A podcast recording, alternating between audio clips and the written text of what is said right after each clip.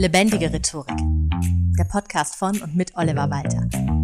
Jeden Montagmorgen eine neue Folge mit Tipps, Tools und Talk zum Thema Rhetorik und Kommunikation. Hallo und herzlich willkommen jetzt schon zu Folge 46 von Lebendige Rhetorik. Die 50. Jubiläumsfolge rückt wirklich immer näher und ich habe immer noch keine Ahnung, worum es dabei dann gehen soll. Deswegen, wenn du eine Idee hast oder eine Vorstellung oder einen Wunsch, was dich besonders interessieren würde an Themen, dann lass es mich gerne wissen über die sozialen Medien, über LinkedIn, Xing oder ganz klassisch per Mail an feedback at rhetorikpodcast.de. Darüber würde ich mich sehr freuen. Und wenn du mehr Input rund um Rhetorik und Kommunikation speziell zum Thema Schlagfertigkeit und souveränes Auftreten möchtest, empfehle ich dir noch meinen Newsletter, der ist auch abonnierbar über das Formular auf der Website, entweder im Footer oder unter lebendigerhetorik.de slash newsletter. Hat jetzt gerade erst frisch angefangen und ich verschicke da jede Woche einen Impuls ganz kurz zum drüberlesen zum Thema Schlagfertigkeit und souveränes Auftreten. So, jetzt aber zu unserem heutigen Thema. Reden lernt man nur durch Reden. Das hat Cicero gesagt und der muss es wissen, gilt er ja als der größte Redner im alten Rom. Und die alten Römer waren allgemein rhetorisch unglaublich stark. Was auch daran lag, dass sie die passenden Gelegenheiten geschaffen haben, um das Reden zu üben. Es gehörte zum guten Ton, dass man als Mann, ja leider nur als Mann, auf dem Weg nach oben auch das Reden erlernte, von klein auf an, zuerst bei weniger wichtigen Anlässen, auch mal rein zur Unterhaltung der Anwesenden, Teilweise hielt man auch Verteidigungsreden für fiktive Gerichtsprozesse oder erteilte historischen Persönlichkeiten Ratschläge oder argumentierte zum Beispiel dafür, warum Helena die schönste Frau aller Zeiten war. Und all solche Dinge fasste man zusammen unter der Bezeichnung Deklamationen. Übungsreden. Passiert heute leider viel zu selten. Mehr als ein paar Referate in der Schule und an der Uni sind meistens nicht vorgesehen. Ich erlebe es tatsächlich sehr selten, Inzwischen kam es schon einige Male vor, dass ich auch von Schulen gebucht wurde, einmal auch von einer Nürnberger Schule, um speziell die Abschlussklassen auf die mündliche Abschlussarbeit vorzubereiten.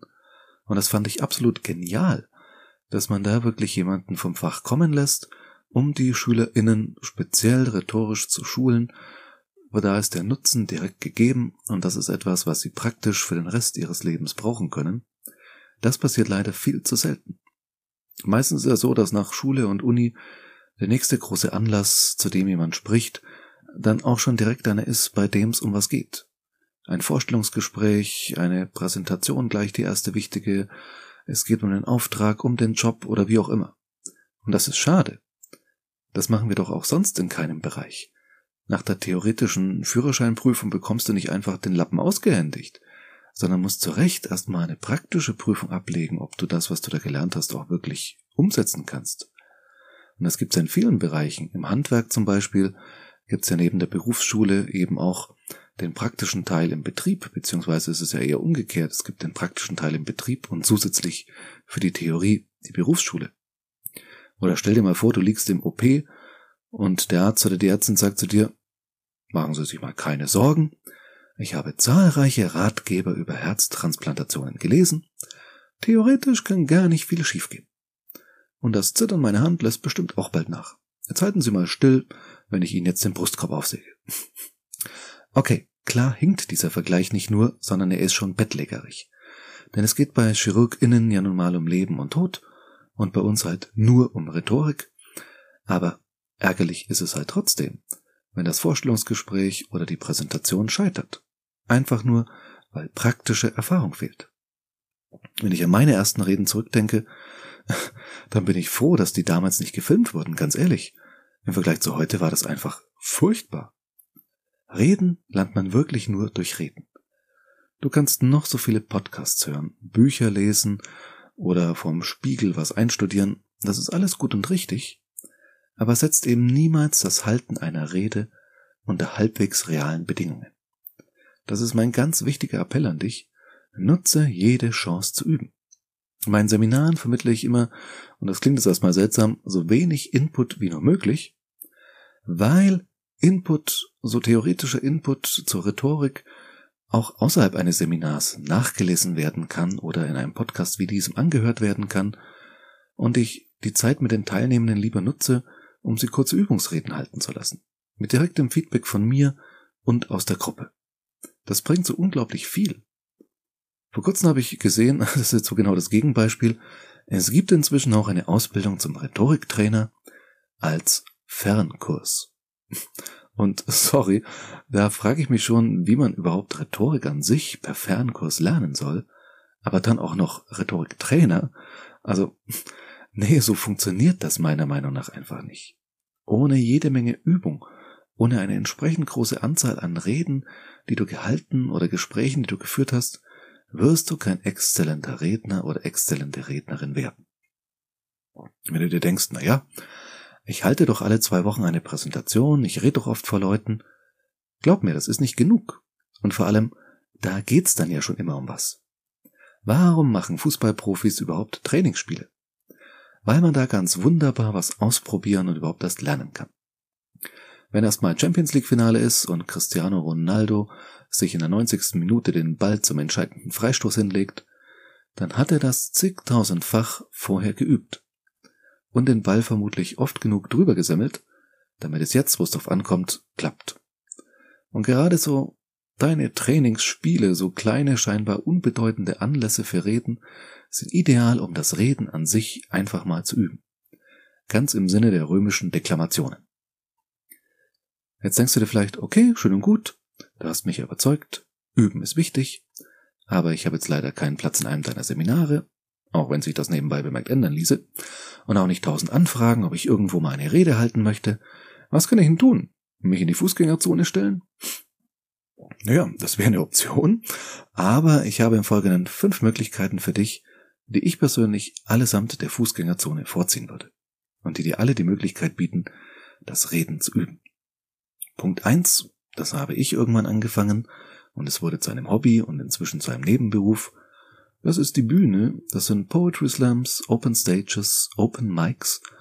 Es gibt viele Gelegenheiten im Kleinkunstbereich, sich einfach auszuprobieren. Da ist eine sehr, sehr niedrige Schwelle da.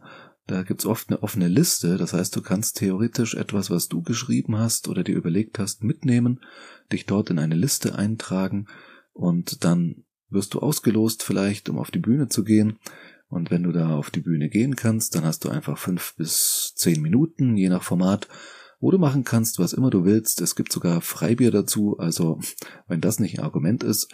Und das Publikum dort ist es meistens gewohnt, einerseits zwar wirklich sehr freundlich zu sein, andererseits trotzdem relativ direktes Feedback zu geben. Und das ist von daher eine wunderbare Gelegenheit, um zu üben. Ich bin mir nicht sicher, ich bilde mir ein, ich hätte die Geschichte schon mal erzählt, dass ich beim Comedy Open Mic in München auch einfach mal auf die Bühne gegangen bin, sechs Minuten Zeit und habe mir selbst vorher ganz bewusst verboten, mir irgendwas dafür zu überlegen. Das heißt, ich bin komplett blank vor 60 Leute getreten, um denen irgendwas Lustiges zu erzählen und ich hatte zwischendrin auch so einen kleinen Blackout, hat keiner gemerkt von den Anwesenden, aber es war eine coole Erfahrung, auch so das einfach mal mitzumachen und das nutze ich heute noch teilweise zum Üben, gerade da, wo das Publikum sehr wenig Eintritt zahlt und ich gar keine Gage bekomme, teilweise nicht mal Fahrtkosten bei so Comedy Open Mics. Da kann man sich ausprobieren, weil da fühle ich mich dann auch niemandem verpflichtet. Wenn ich jetzt eine hohe dreistellige Summe oder gar vierstellige Summe für einen Auftritt bekomme, ja gut, dann will ich auch liefern. Aber solange das nicht so ist, ist es eine wunderbare Gelegenheit, äh, sich nicht verpflichtet zu fühlen und einfach zu üben, einfach mal was auszuprobieren. Und du kannst dazu auch in eine andere Stadt fahren und nicht unbedingt in der, aus der du kommst, damit dich ja keiner kennt. Ich finde das eine wunderbare Gelegenheit, sich einfach auch relativ spontan mal vor Leute zu stellen und denen irgendetwas zu erzählen. Ähnliches kannst du tun, nur strukturierter und mehr auf Rhetorik ausgelegt, bei den Toastmasters. Ich persönlich war da noch nie, aber habe schon einige Leute kennengelernt, die sehr begeistert von sind. Toastmasters ist so eine Gruppierung, so eine Art Verein. Die gibt's inzwischen, glaube ich, sogar europaweit oder sogar weltweit. Da gab's auch mal Europameisterschaften oder sowas, also ähnlich wie beim Poetry Slam, aber da gibt's klare Vorgaben, um welches Thema soll es gehen, dass man spontane Stegreifreden übt. Das heißt, du bekommst ein Thema oder vielleicht noch ja, eine rhetorische Figur, die du mit unterbringen sollst oder was auch immer und kannst dann spontan vor Leuten eine Rede halten, die auch alle da sind, um genau das zu üben, was du auch übst, also so im Kreise Gleichgesinnter, finde ich an sich ein cooles Konzept. Für mich persönlich finde ich es ein bisschen zu starr oder ich ja, habe jetzt da nichts dagegen, fühlte mich da aber auch noch nicht so hundertprozentig hingezogen, da selber mal hinzugehen. Aber ich kann mir vorstellen, dass es zum Einstieg, gerade wenn man auch gern ein bisschen Struktur hätte, durchaus eine schöne Möglichkeit ist, sich auszuprobieren. Kann man im Internet ja einfach mal schauen, ob es in deiner Nähe da eine Gruppe gibt, bei der du einfach mal reinschneiden könntest. Reinschneiden ist ein schönes Stichwort, wo man auch sehr problemlos reinkommt. Das sind Netzwerktreffen. BNI, Xing-Treffen oder es gibt auch so anders organisierte Netzwerke oder mal so Veranstaltungen wie Fuck-Up-Nights heißt das tatsächlich. Da erzählen Leute vom Scheitern. Falls du also eine ganz tolle Geschichte hast, wie du mal so richtig auf die Nase gefallen bist, da erzählen sich Leute diese Geschichten, um voneinander aus den Fehlern der anderen zu lernen, und all solche Veranstaltungen geben dir eine super Chance, einfach mal vor Menschen etwas zu erzählen, äh, bei Xing-Treffen ist es so, da werden auch teilweise zu bestimmten businessrelevanten Themen Kurzvorträge gehalten. Ich selbst habe mal ein paar Monate oder sogar ein paar Jahre, zwei Jahre kann das sein, äh, bei einem Xing-Regionaltreffen die Moderation übernommen. Das heißt, habe dadurch den Abend geführt. Und ich muss sagen, das war zum damaligen Zeitpunkt für meine Moderationsskills wirklich eine großartige Sache, weil ich wirklich einmal im Monat einen festen Termin hatte, zu dem ich moderieren musste, und das war immer sehr ähnlich aufgebaut, und von daher konnte man da auch eine gewisse Routine entwickeln, und das gab mir die Möglichkeit, mich auf andere Details als den Ablauf zu konzentrieren und da das eine oder andere auszuprobieren. Und solche Sachen sind einfach Gold wert, um einfach zu üben und eine bestimmte Art, wie zum Beispiel das Moderieren, ist ja auch wieder was anderes als einen Vortrag zu halten, da überhaupt rhetorisch so richtig reinzufinden. Das heißt, ich habe das kostenlos gemacht, habe dafür kein Geld gekriegt. Äh, ich glaube, ich hatte freien Eintritt im Gegenzug und habe da diese Treffen moderiert und hatte aber einen unglaublichen Benefit. Abgesehen davon, dass sogar ein paar Moderationsaufträge dabei rausgekommen sind, war es einfach eine super Übungsgeschichte.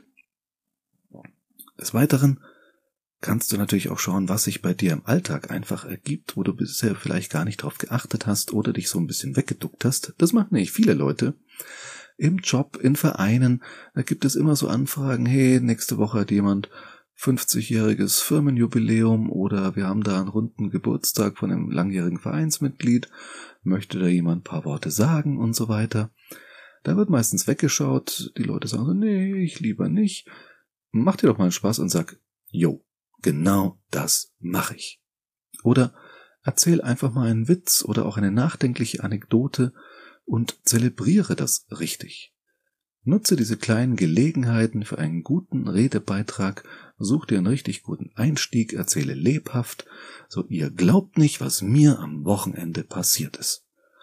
Auch ein mittelmäßiger Witz kommt gut an, wenn man ihn richtig erzählt. Und auch das kannst du üben. Anderer Punkt, der immer geht und den ich deswegen noch mit aufnehme, auch wenn wir da vom Üben unter möglichst realistischen Bedingungen dann ein gutes Stück weg sind, finde ich es trotzdem eine schöne Möglichkeit, so was wäre wenn als Gedankenspiel. Ich mache das heute noch sehr gerne, wenn ich irgendwie Politiker, Politikerinnen oder andere berühmte Leute, die in den Medien stehen, sehe, wie sie irgendeine Rede halten oder auch in Filmen, wenn Braveheart die schottischen Kämpfer motiviert, sich jetzt in die aussichtslose Schlacht äh, gegen die englische Übermacht zu stürzen, dann überlege ich mir schon manchmal, hey, was hätte ich an seiner Stelle erzählt? Oder was würde ich jetzt sagen, wenn ich Jens Spahn wäre, ja, um mal ein aktuelles Beispiel zu nehmen, oder äh, ja, was hätte ich im Kanzlertriell an, wenn ich da Kandidat gewesen wäre, was hätte ich gesagt? Mit solchen Was wäre wenn Spielen kann man auch so ein bisschen in Gedanken trainieren, auf bestimmte Situationen sich rhetorisch einzustellen und kann das in Gedanken für sich selbst durchgehen. Wie hätte ich das formuliert, meine Position? Wie hätte ich es rübergebracht? Hätte ich vielleicht das Publikum mit einbezogen? Und so weiter. Also in Gedanken kann man hier auch schon mal ganz gut anfangen zu üben, aber trotzdem ist es natürlich das Wichtigste auch wirklich vor anderen Menschen zu üben. und sich da das Feedback auch zu holen, es vielleicht sogar aktiv einzufordern und auf jeden Fall Gelegenheiten zu nehmen, um in irgendeiner Form mehr Reden und Vorträge zu halten oder auch einfach Gespräche zu führen, indem du Leute in Smalltalk verwickelst und da Gesprächsführung so ein bisschen austestest dabei, weil man Reden wirklich nur durch Reden richtig lernt. Auch das Thema Lampenfieber ist sowas. Ja, man kann an Lampenfieber unglaublich viel machen. Ich glaube, ich hatte das schon mal in der Folge zum Thema Lampenfieber erzählt damals dass ich da auch in meiner Coaching-Ausbildung als Probecoaching, wo ich mich selbst für eine andere Teilnehmende in der Ausbildung zur Verfügung gestellt habe, dass sie an mir als Versuchskaninchen sozusagen das Coaching üben konnte. Und wir haben da meinem Lampenfieber damals gearbeitet, ist schon etliche Jahre her. Und das hat auch Fortschritte gebracht. Aber nichts hilft so gut gegen Lampenfieber wie wenn du mal 200, 300 Mal vor Menschen gesprochen hast. Ich kann das inzwischen aus meiner eigenen Erfahrung sagen. Ich habe inzwischen, was weiß ich, wie viele hunderte Male oder tausende Male zu Menschen gesprochen, mich vor Leute hingestellt, zu ganz verschiedenen Anlässen, von freien Trauungen über Beerdigungsreden, über Vorträge zur Rhetorik, über Moderationen bis hin zu meinen Bühnenauftritten als Kabarettist und Slampoet. Und habe dabei eben wirklich festgestellt, dass das Lampenfieber irgendwann gar kein Thema mehr ist. Also es gibt auch Dinge, die gehen einfach mit der Zeit von selber weg. Es entwickeln sich Routinen, auch was so Anmoderationen, erste Begrüßung etc. angeht. Es gibt so im positiven Sinne Routinen, die du nur erarbeiten kannst, wenn du es tust. Da nehme ich gerne wieder den Vergleich zum Fußballer. Der Fußballprofi wird noch richtig gut, wenn er nicht nur theoretisch weiß, wie man einen Elfmeter schießt, sondern wenn er es immer wieder trainiert. Und äh, selbst die Profis, die schon zigtausende Elfmeter wahrscheinlich in Trainings und in Spielen geschossen haben, trainieren das ja immer noch weiter. Das heißt, eigentlich darf man mit dem Üben auch nie aufhören. Ich denke, die Hausaufgabe der Woche ist damit klar, oder? Üben, üben, üben Überleg dir doch mal in dieser Woche mindestens drei realistische Auftrittsmöglichkeiten für dich, wo du vielleicht in absehbarer Zeit mal eine zumindest kurze Rede halten könntest. Und ja, da zählt eine witzige Anekdote eben auch schon mit dazu. Und geh eine Möglichkeit davon dann wirklich an. Das heißt, bereite dich darauf vor oder frag irgendwo an, um mal dir eine Gelegenheit zu greifen, öffentlich etwas zu sagen, ohne dass es für dich gleich um Wohl und Wehe im Job, in der Beziehung oder sonst wo geht, sondern eine Gelegenheit, bei der du ganz entspannt üben kannst und wo auch mal richtig was daneben gehen darf. Wenn da was daneben geht oder wenn das auch ganz toll klappt, lass es mich gerne wissen, auch gerne an feedback at rhetorikpodcast.de. Vielen Dank fürs Zuhören und bis zum nächsten Mal. Das war Lebendige Rhetorik, der Podcast von und mit Oliver Walter. Jeden Montagmorgen eine neue Folge mit Tipps, Tools und Talk zum Thema Rhetorik und Kommunikation. Wenn du Oliver Walter als Experten für lebendige Rhetorik buchen möchtest, schau doch mal auf www.walter-oliver.de.